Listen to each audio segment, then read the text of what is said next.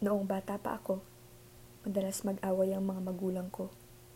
Kaya di ako nagtagal sa kanila.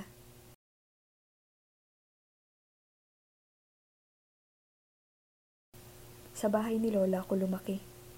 Doon ko naranasan ang aking kabataan. Pinagluluto niya ako palagi ng napakasarap na lugaw, lalo na kapag bagong luto ito. Yun na yata ang pinakamasarap na lugaw na natikman ko sa buong buhay ko. Kumpleto na ang araw ko basta makakain lang ako ng lugaw ni Lola. Tuwing umuwi ako mula sa eskwelahan, sabik na sabik ako sa lugaw na iyon. Kung hindi man naging maganda ang araw ko, tiyak na pagagandahin iyon ng isang mangkok na lugaw. Pero nagbago ang lahat pagdating ng isang nakabibiglang pangyayari. Akala ko isang normal na araw lang iyon. Nagsimula naman siya tulad ng dati. Hinatid ako ni Lola sa eskwelahan at binigyan ng baong orange na sesto at marina biskwit. Ayaw na ayaw niya kasi kapag nagugutom ako. Nagtapos rin ang eskwela sa tamang oras at tumakbo agad ako palabas pagkasabi ni teacher na tapos na ang klase. Ayon, pauwi na ako. Patalon-talon, inaasam-asam ang lugaw ni Lola. Nakarating na ako sa bahay pero imbis na si Lola ang sumalubong sa akin, nandoon si Mama at Papa. Wala rin ang amoy na lugaw na lagi kong naaamoy pagka-uwi. Nasaan si Lola? Katahimikan ang sagot nila sa akin. Si Papa ay may daladala na dalawang bag. Hindi ko pa alam noon na mga gamit ko pa lang nasa loob ng mga bag na iyon. Kasi tila parang bula ay nasa jeep na agad ako kasama ang mga magulang ko pauwi sa kanila. Bata pa ako noon, kaya siguro hindi nila muna sinabi na inatake si Lola sa puso. Hindi naging maayos ang buhay ko kasama sila. Si mama at papa hindi na nagkaayos simula noong nakasama ko ulit sila. Mukhang naging mas malala pa nga eh. Sa mga oras na nasa bahay si papa, natutulog siya sa sopa. Si mama naman sa kama at ako sa sahig. Nagluluto lang si mama para sa sarili niya. Si papa sa labas kumakain at napipilitan akong maghanap ng sarili kong pagkain. Pareho nila akong hindi iniintindi. At syempre bilang isang bata, sobrang nakalulungkot iyon. Isang inosenteng bata pa lang ako noon. Di ko pa alam dati kung bakit kinamumuhian nila ako. Syempre ngayon, alam ko na. Ang eskwelahan na lamang ang nakapagpapatatag sa akin. Doon ko nakilala ang aking matalik na kaibigan na si Alex. Pinagtatanggol niya ako kapag may mga nang aapi sa akin at binibigyan niya ako ng pagkain kapag wala akong baon dahil walang laman ang ref namin o di kaya puno ng sirang pagkain. At ako naman, tinutulungan ko siyang gumawa ng kanyang mga assignment at pagkatapos noon, naglalaro kami ng video games sa kanilang bahay.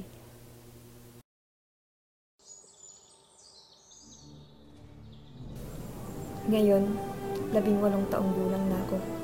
Ngunit walang nagbago. Maliban na lamang sa, ngayon alam ko na ang pagkamatay ng aking lola. At kung bakit kinamumuhian ako ni mama at papa. Laking pasasalamat ko na lang dahil matalik na kaibigan ko pa rin si Alex. Naglalaro pa rin kami ng video games sa kanilang bahay. At kumikita na rin ako ng sapat na pera para pambili ng sarili kong pagkain. Ngayon ay graduation day namin. Pero di na ako umaasa na pupunta ang mga magulang ko. Laking gulat ko na lang ng isang lalaking nakasuot ng polo at kakaibang kurbata ang bumati sa akin. Luna Marasigan! Bumaba ako sa entablado para salubungin siya. Congratulations! Masaya ako na nakita kita ng personal. Iniabot niya ang kanyang kamay para makipagkamay. Nag-aatubili kong tinanggap iyon at nahihiyang umiti.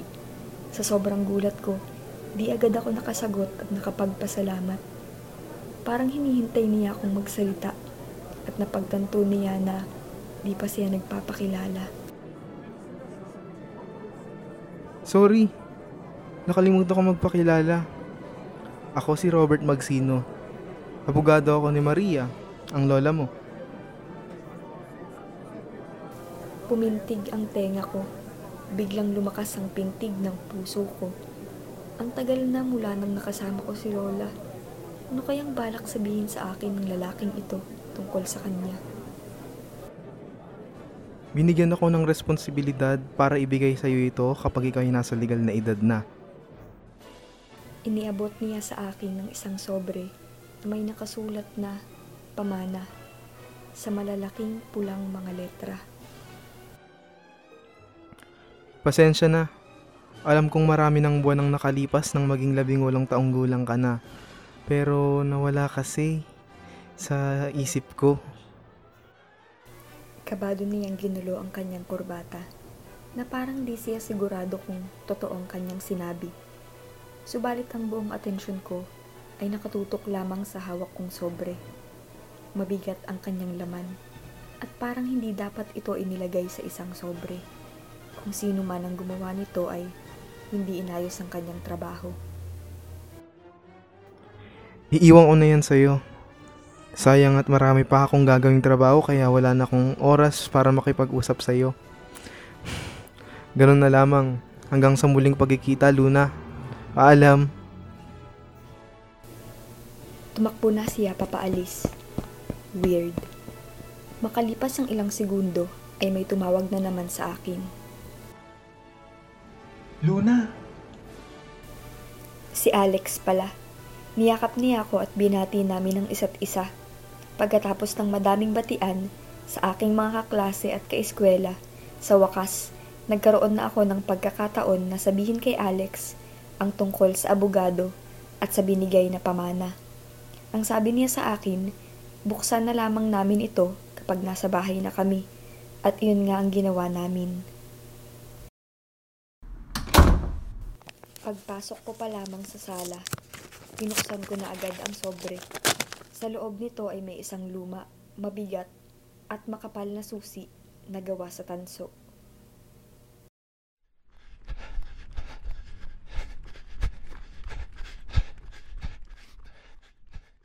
Hoy, saglit lang. Wala naman akong intensyon na saktan ka. Hinarap ko ang babaeng humahabol sa akin. Hawak-hawak niya ang tuhod niya habang naghahabol ng hininga. Pagkatapos ng saglit na pahinga, hinarap niya rin ako. Gusto lang kitang makausap. Wala na akong magagawa. Nasa isang eskinita kami at wala akong malalabasan. Wala na akong kawala. Nagsimula akong magdasal sa loob-loob ko. Diyos ko po, kung ito na ang huling araw ko, mahabag po kayo sa akin. Walang gumalaw sa amin. Siguro ay nag-iingat lang siya para hindi na ako matakot lalo. Kaya kinuha ko ang tsansang iyon para ipakita sa kanya na kaya ko siyang harapin. Edi, edi magsalita ka. Hayaan mo munang ipakalala ko ang sarili ko. Ako si Tala. Bakit mo ako sinusundan? Hindi ko nga intensyon na sundan ka. Lalapitan na sana kita kaya lang bigla kang tumakbo kaya wala na akong nagawa kundi sundan ka. Hindi ko alam ang isasagot ko. Sige, inaamin ko na kasalanan ko kung bakit nagmukhang sinusundan kita. Pero gusto ko lang makipag-usap sa'yo tungkol sa sobrang hawak mo kanina. Humigpit ang hawak ko sa aking bag. Anong gagawin mo dito? Anong meron sa sobre na to at hinabol mo pa ako para lang mapag-usapan to? Hindi ko hahayaan ang babaeng ito na may gawin sa isang bagay na iniwan sa akin ni Lola. Hmm, sa tingin ko mas maganda kung umalis muna tayo dito at mag-usap sa mas maayos na lugar. Pumunta kami sa isang cafe. Di ko alam kung paano niya ako nakumbinsi na sumama sa kanya. Sa tingin ko, gusto ko ring malaman kung anong alam niya tungkol sa sobre at susi. At kung mayroon nga siyang alam, baka alam niya kung saan magagamit ang susi na iyon. Baka ito nang maging unang daan ko sa maraming taon na paghahanap ng sagot. Biruin mo, tatlong taon na akong naghahanap. Nagtanong na ako sa mga magulang ko, pati sa mga kaibigan ni Lola, pero lahat sila walang alam tungkol sa susi. Bumili ako ng malamig na kape at siya naman ay bumili ng milk tea. Umupo siya sa upuan sa may sulok at sumunod ako. Ang pangalan ng lola ko ay Marie Marasigan. Ang pangalan ng lola mo ay Maria Marasigan din. Nakikita mo na ba kung saan patungo itong pag-uusap natin? Kamag-anak ba kita? Kahit na umasa pa ako, hindi. Magkapareho lang ng pangalan ng mga lola natin. Napagbalit lang sila ni Robert. Robert? Yung weird na abogado? Oo, weird nga siya. Napagpalit niya ang lola ko sa kalola mo? Mhm, ganun na nga. Ang ibig mong sabihin... Oo. Yung sobre, hindi para sa yun. Sa puntong to, di na ako nakapagsalita. Sino ba naman ang matutuwa kapag nalaman nila na yung kaisa-isa nilang pinanghahawakan sa buhay, eh wala palang kwenta. Nawala ng silbi ang lahat ng pagod ko. Para lang sa sobre na iyon, na hindi naman pala para sa akin. Lahat ng pagsisikap ko tila naglaho sa kawalan. Ang kaisa-isang bagay na pinapahalagahan ko ay bigla na lang nawala ng halaga. Kaya pala walang alam sina mama at papa. Pati sina tito at tita. Kahit sina Lola, Mayang at Isabel, wala ring alam. Hindi pala talaga galing kay Lola ang sobre na iyon. Ang susi na iyon.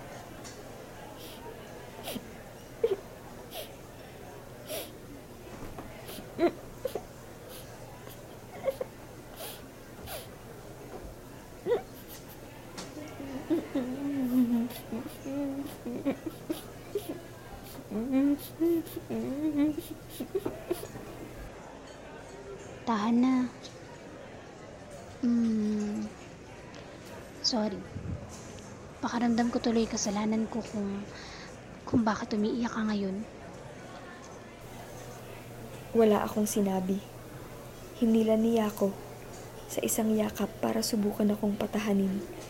At tila ba parang natural na lang sa akin. Hinayaan ko siyang yakapin ako. Isiniksik ko pa ang aking sarili sa kanyang mga braso. Hindi ko alam kung bakit. Pero parang naging mas komportable ako. Dahan-dahan akong tumigil sa pag-iyak. Sa paglipas ng oras. At doon siya bumitaw mula sa pagyakap sa akin. Ayos ka na ba? Tumangulang ako. Gusto mo bang pag-usapan? Umiling lang ako. Hindi ako makahagilap nang sasabihin tungkol sa sitwasyon na ito. Sige, gusto mo samahan na lang kita. Hindi ko alam kung bakit pero sa isang di malamang dahilan, hindi ako tumanggi. Muli, pawang natural na sa akin. Tumango ako. Ngumiti siya. At umupo kami doon ng isang buong minuto nang magsalita ulit siya. Luna, ayoko nang maging dahilan kung bakit ka nalulungkot. Oras na para sumaya ka naman. Tara, may alam akong pwede nating puntahan.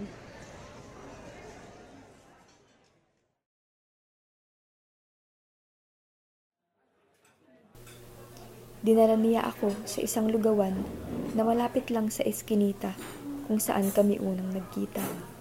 Punong-puno ng tao ang lugar. Hindi ko alam kung may mauupuan pa kami.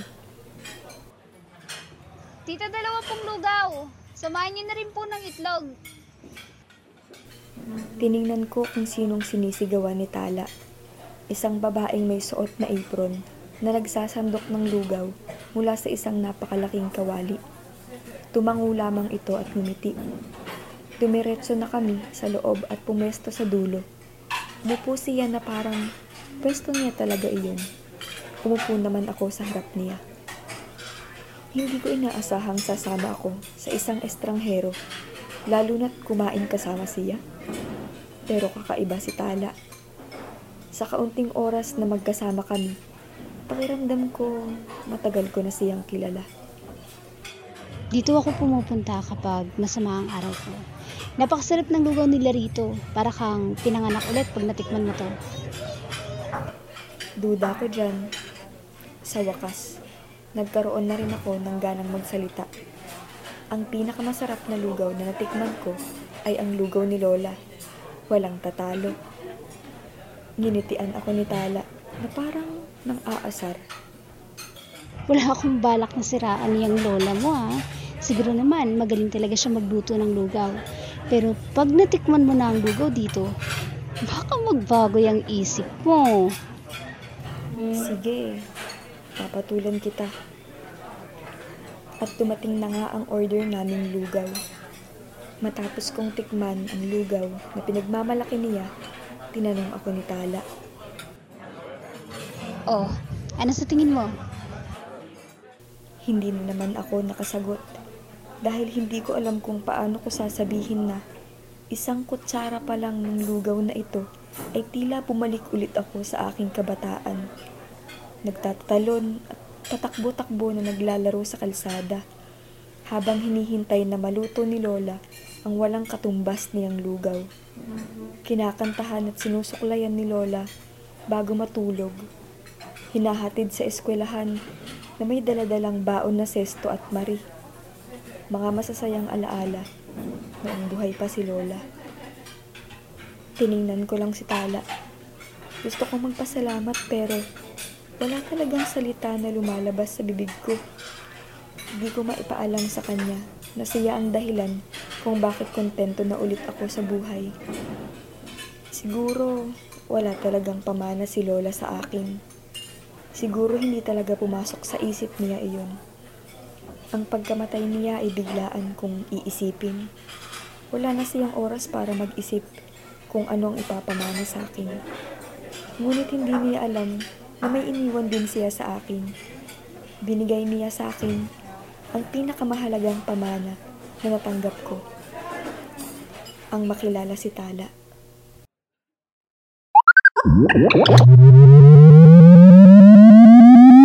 System 1 loaded.